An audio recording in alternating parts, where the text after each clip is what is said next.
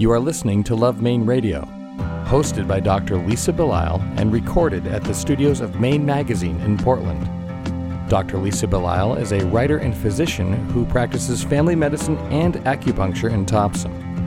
Show summaries are available at lovemaineradio.com. Portland Art Gallery is proud to sponsor Love Maine Radio. Portland Art Gallery is the city's largest and is located in the heart of the Old Port at 154 Middle Street. The gallery focuses on exhibiting the work of contemporary Maine artists and hosts a series of monthly solo shows in its newly expanded space, including Ingun Jorgensen, Brenda Sirioni, Daniel Corey, Jill Hoy, and Dave Allen. For complete show details, please visit our website at artcollectormaine.com. Love Maine Radio is also brought to you by Aristelle, a lingerie boutique on Exchange Street in Portland's Old Port, where every body is seen as a work of art and beauty is celebrated from the inside out. Shop with us in person or online at aristelle.com. Jud Knox has served as the president and CEO of York Hospital since 1982.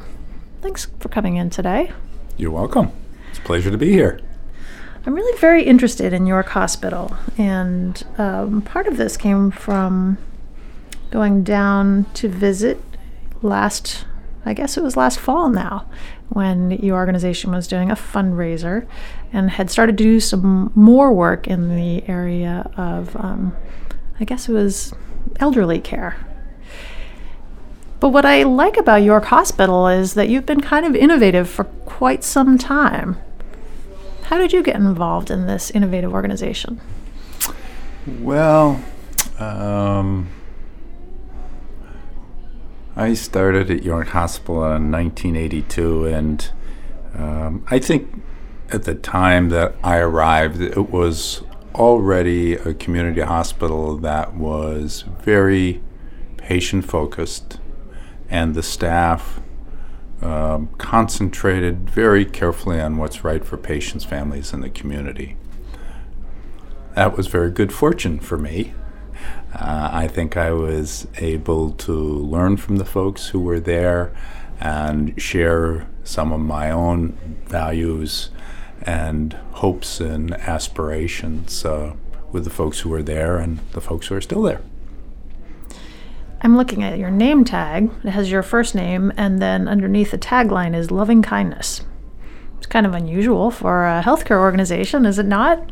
It is a bit unusual. Um, loving kindness is a value set about non judgmental acceptance of people where they are and doing the best one can to enhance their lives and their well being. Um, it is probably a, an unusual phrase or value set to use in a hospital setting, um, but I find it, and I think others have found it very uh, meaningful as a, as a guideline, as a foundation for trying to take care of other people and trying to improve the lives of others. Your hospital is known for um, integrative care.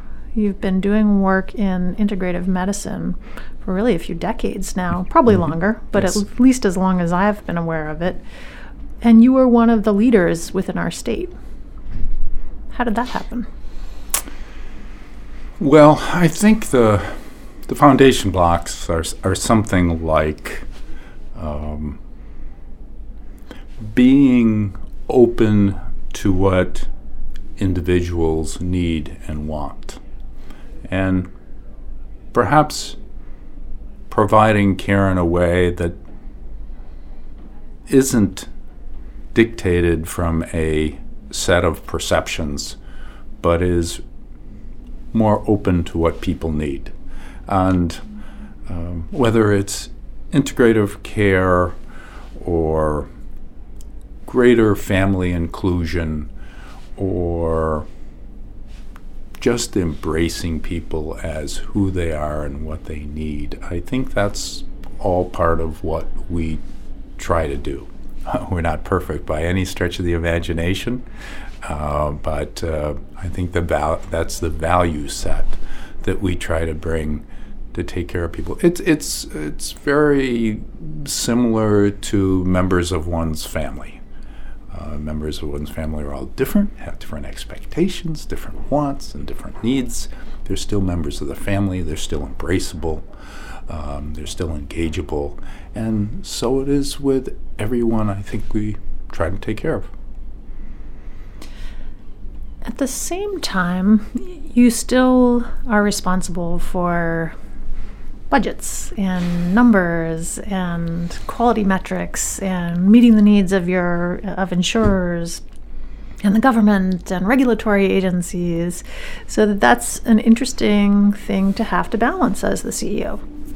It, you're so very right. It's a very interesting and often challenging set of opposing forces in many ways.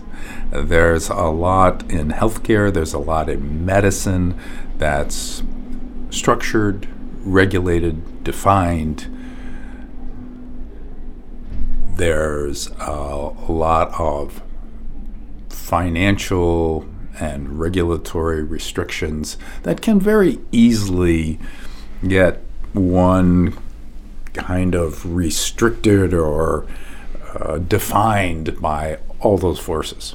And, and because of that, it, I think it takes some extra effort to take care of folks where they are in that context. And uh, it probably takes a little bit of rebelliousness to say, okay, I know this is the form out there, this is the model, uh, this is the template, if you will. But let's bring ourselves back to center. Let's bring ourselves back to our overriding purposes. It's more important than all of that. And that's the person and the people, the folks that we're trying to take care of. So it is a bit of a balance, and and uh, I'm I'm not going to tell you that uh, by any stretch of the imagination that we always stay uh, exactly on the rails, or perhaps exactly in the bounds as others might define them. having worked now over the course of 20 years of being a doctor, both with the Maine health system and also with Central Maine Healthcare, and having done an article about Maine Health and interviewed Bill Caron and worked with Peter Chalke before he retired at Central Maine Healthcare, one of the things that is very clear is that you're you're dealing with the shifting sands of the landscape, and it seems as though medicine has made some dramatic leaps, but perhaps more challenging is that it's making subtle uh, movements, even as you're trying to deal with the dramatic leaps. Would you agree? I, would very definitely agree with you. I think there are. Um, there are there are leaps, there are big steps, there are tiptoes, uh, there are stumbles, and they're all happening simultaneously. And I, I think one of the most um, interesting things for us to be attentive to, those of us who are trying to provide healthcare and medical care, is to be really cognizant of what's happening in the broader social context. Um, we don't in healthcare live on an island. We cannot pretend or be effective ignoring the rest of the social movements that that are going on. And uh, I, I think it's fascinating. I often talk to my leadership group about, interestingly enough, what's happening in retail. What are the lessons in retail that one can apply? They don't necessarily be, they aren't necessarily neatly analogous, but what can be applied by what's happening in retail? Because those same movements, those same changes, are going to change people's habits uh, and conduct and going to very much reflect on what happens with people's wants and needs in medical care. And so some of our greatest challenges are, to me, not necessarily the steps that are going on within medicine and the changes that are going on within medicine. If anything, those changes may be more slowly occurring than the changes that are going on more broadly. And that's a little bit, I'm a very positive guy, but that's a little bit of a danger signal for, medicine, for medicine and those of us providing health care. The danger signal being? Make sure we pay attention to what's going on, on outside our realm, as well as what we're aware of and know about in, inside our, our, our service industry, if you will. Well, having known many doctors and having been a doctor, I've had a bit of a sense that there's an ivory tower thing that has happened for many years, not unlike academia. It's understandable that if somebody gets a lot of education, they probably assume that they know a lot and they want to stay in that tower where things feel safe. It's not always been my experience that every single person, every single doctor, every single healthcare provider wants to take a broader view. Some people would prefer to stay in that ivory tower. Not all, I, I have plenty of doctor friends who are very open minded and very aware of social considerations. How do you deal with people who would really prefer just to to stay where they're comfortable? Well, it's it is a difficult thing because um, I I respect the training, education, experience skills that folks bring to take care of other people. Changing or impacting those folks' attitude or approach to what they're doing is, is really a bit of a, a delicate piece. It's not to force them to change because they're wrong. It's not to impose something on them uh, because they're going in the wrong direction. It's really tried to try to suggest that they have enormous heart and head to offer. But to be able to offer it effectively, we all need to recognize that we may have to offer it differently than we have in the past. So it doesn't make the skill set wrong, it doesn't make the delivery wrong, it doesn't make the approach wrong. But it may mean that who we're trying to help is in a different place than they were a number of years ago. And to be effective in helping them, we need to do some changing. It's, it's, it's a bit of a challenge to stay away from, not that you suggested it, but it's a, it's a bit of a challenge to stay away from the right and wrong piece. Uh, I often have discussions about whether walk in care is episodic, so it's not good, and primary care is longitudinal, so it is good. Um, I, I really try to stay away from the good bad piece. If we're trying to take care of people, what are the vehicles that are going to be effective in, in embracing them. I think that that's a very important point, and that is that when we look at something like evidence based medicine, we tend to be very algorithmic. There's a good, there's a bad, there's a yes, there's a no. And that's really kind of a weird thing to try to impose upon the human, human organism, which is multivariate. You know, we have different genetic structures, we have been raised in different social cultures. So it's a funny thing. We want to offer the best care, and I think that most doctors I have met have want to offer the absolute best care. So if they need to be if they need to say something is right in order to offer that care, that's where they're coming from the very best place. But it's not it's not a black and white situation often.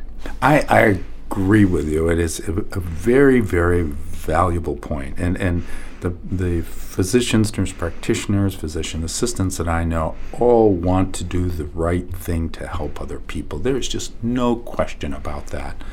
Um, and, and not, not any. and we have built a lot of templates. We've built a lot of protocols. Um, we've built a lot of, through professional associations and regulatory approaches, the right ways to do things. And we've, in some ways, constructed a bit of a trap for ourselves, even though we have to deal with that, that trap in the current um, it it it's a uh, we have to develop the ability to we have to develop the, the, ability to live in the present but extend ourselves out to what might be in the possibilities in the future possibilities that we see and possibility that possibilities that the people that we are taking care of see. And that's that's a difficult thing. At one point i think in my career i was very I think I went from being an idealistic medical student and very excited about the possibilities of my career to being very disappointed because the reality of caring for people is very sobering. Mm-hmm. It's people are very complicated and their social situations are very complicated. And I and I so wanted to do things well that I was just destroyed when I realized I couldn't be perfect for them. I've come to the other side now and I'm, I really feel very optimistic about what we have to offer people within our system. And part of the reason I feel optimistic is that we are heading towards a time where we more appreciate teamwork, where we more appreciate working in an in a structure where everybody has something to offer. We don't as a doctor, I don't have to be perfect because I have other people that I work with who can do other things probably better than I can. And I think we're starting to educate our medical students this way now too. Have you noticed things like this playing out within your system? I, I think, as tumultuous as medical care and healthcare delivery is today, that we're making positive progress. And I think some of the confusion, if you will, contradiction, and even dissatisfaction is helping us formulate a different set of expectations and deliverables than we have in the, the past. And I, I think that's making us or allowing us to be more flexible and more individual oriented than perhaps the, the approach that we built in the past. I, I, I, I do believe that. The team approach is uh, freeing I think the idea that none of us are perfect and none of us have all the answers, and even the answers that we have aren't necessarily the right answers for everyone we're taking care of, and being okay with that. I, th- I think we're I think we are evolving. I think uh, as as as caregivers, as carers, I think we are evolving in that way, and I think it's improving. The other thing that I feel optimistic about is something that I heard somebody else who studies medical education um, speak about in a talk he gave to the first year Maine Track students that work with Tufts and also Maine Medical Center, and he said, "You are." in a great time because we have high tech. We've made these advances in medicine that have helped a lot of people. And we are understanding how important relationships are again. So, this next generation of students and practitioners can use both sides of their skill sets. They can be able to have high tech and high touch. They can use integrative care like massage or acupuncture, and they can use robotic medicine. And I think that's probably the the most exciting thing that I have heard somebody talk about in medicine recently. And I think York Hospital is is really attempting to do that.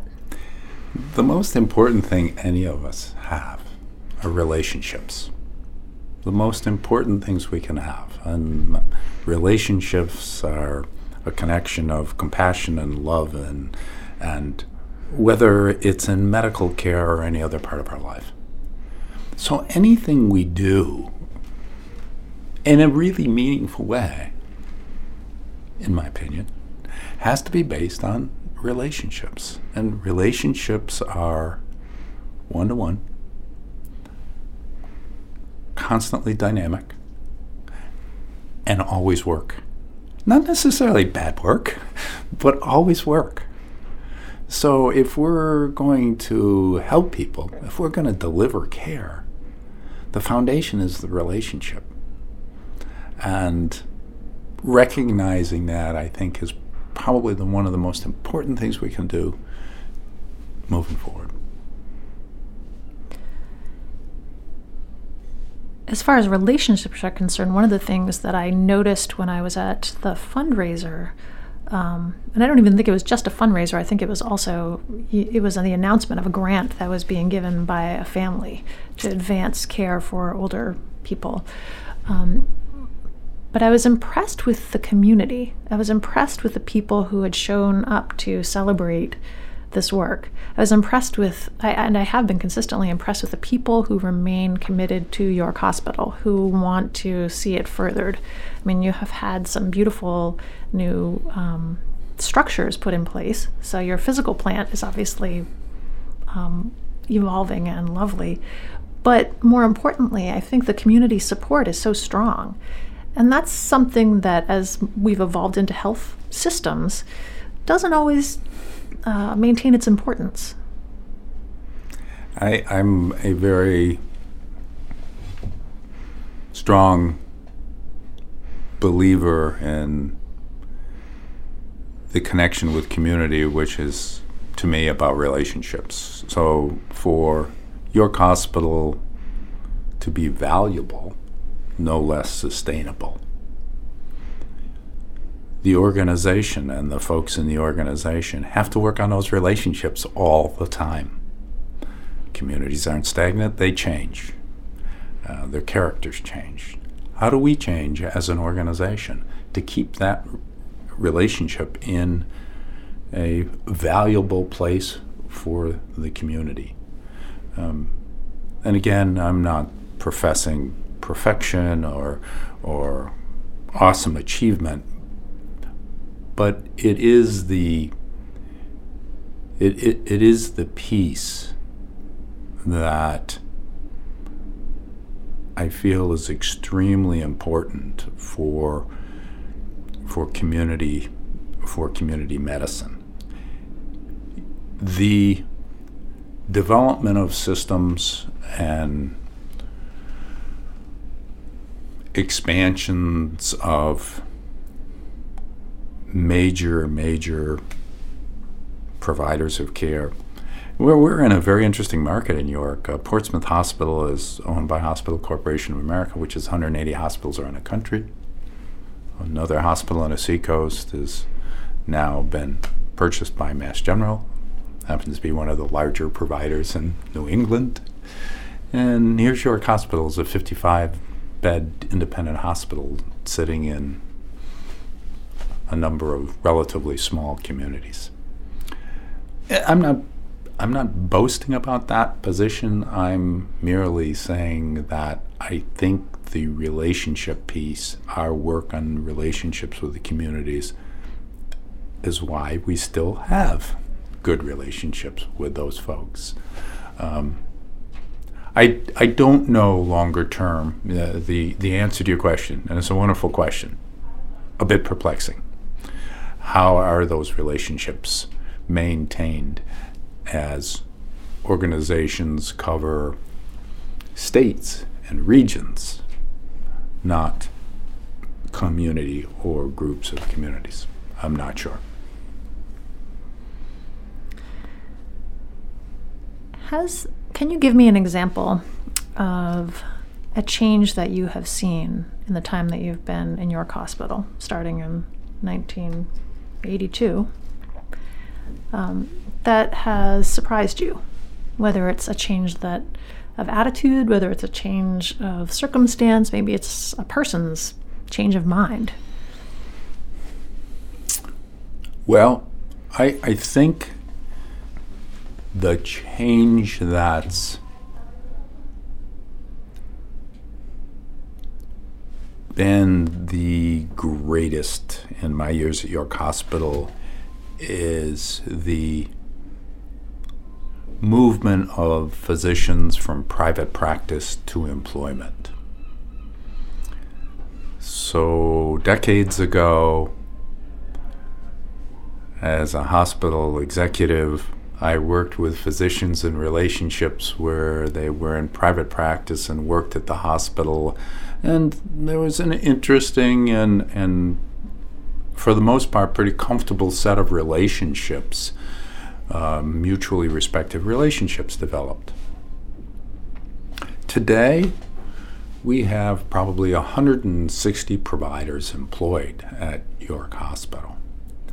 Um, and employment, when we talk about physicians, is not necessarily a positive word. Um, and but it, it, it, most importantly, it's a totally new relationship with providers. And I'm not sure anybody's really comfortable with it yet. And there have been people, there are organizations who have been in these sort of structures, employment structures, long before we were, long, long before we were. So perhaps those with that experience are, but it's it's still, I think, an awkward relationship. So that's kind of interesting for me to say that after talking so much about the importance of relationships and positive relationships. Um, so that that's the biggest uh, that, that's the biggest change. Uh, is it a good change? Um, one might ask, and I think um, it can be and is transitioning us to uh, to a, a, set a, a, good set of positive relationships. But I'll, I'll just speak for ourselves. We're not we're not there yet. We're still trying to figure out what that new relationship is. You know, it's it's it's as if we formed it, the relationship, the employment relationship, without sitting down and going, okay, doctor, what would you like this relationship to be for you? And hospital, what would you like? What what are your expectations out of this relationship? Interestingly enough, at least in my experience, we never had those discussions. We had the, I'd like to be employed. Here's our contract. And that's not a great way to develop relationships. Are we learning? Yes, we're learning, and, and we've moved uh, some significant distance, but I still think we've got a ways to go. What is your hope for the future? Oh, my hope for the future is that there are no barriers to great medical care. I'm a, sort of a universalist from that perspective. Um, I'm a open access. Everybody deserves the best medical care um, that we can bring about to to to folks that we can bring to folks. Um, that's that's what I hope. We're we're really lucky in our corner of the world. We provide care to everybody comes to our doors, regardless of their ability to pay, and I, am very proud of that. Um, but we're a little microcosm compared to the broader picture, and um, that open access is would that would that would be my dream. Well, I hope that you see your dream. Thank you very much.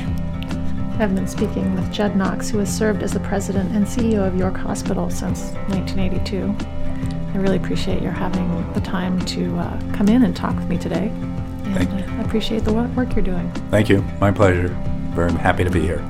Love Maine Radio is brought to you by Maine Magazine, Aristelle, Portland Art Gallery, and Art Collector Maine. Audio production and original music are by Spencer Albee. Our editorial producers are Paul Koenig and Brittany Cost. Our assistant producer is Shelby Wasick. Our community development manager is Casey Lovejoy. And our executive producers are Kevin Thomas, Rebecca Falzano, and Dr. Lisa Belisle. For more information on our production team, Maine Magazine, or any of the guests featured here today, please visit us at lovemaineradio.com.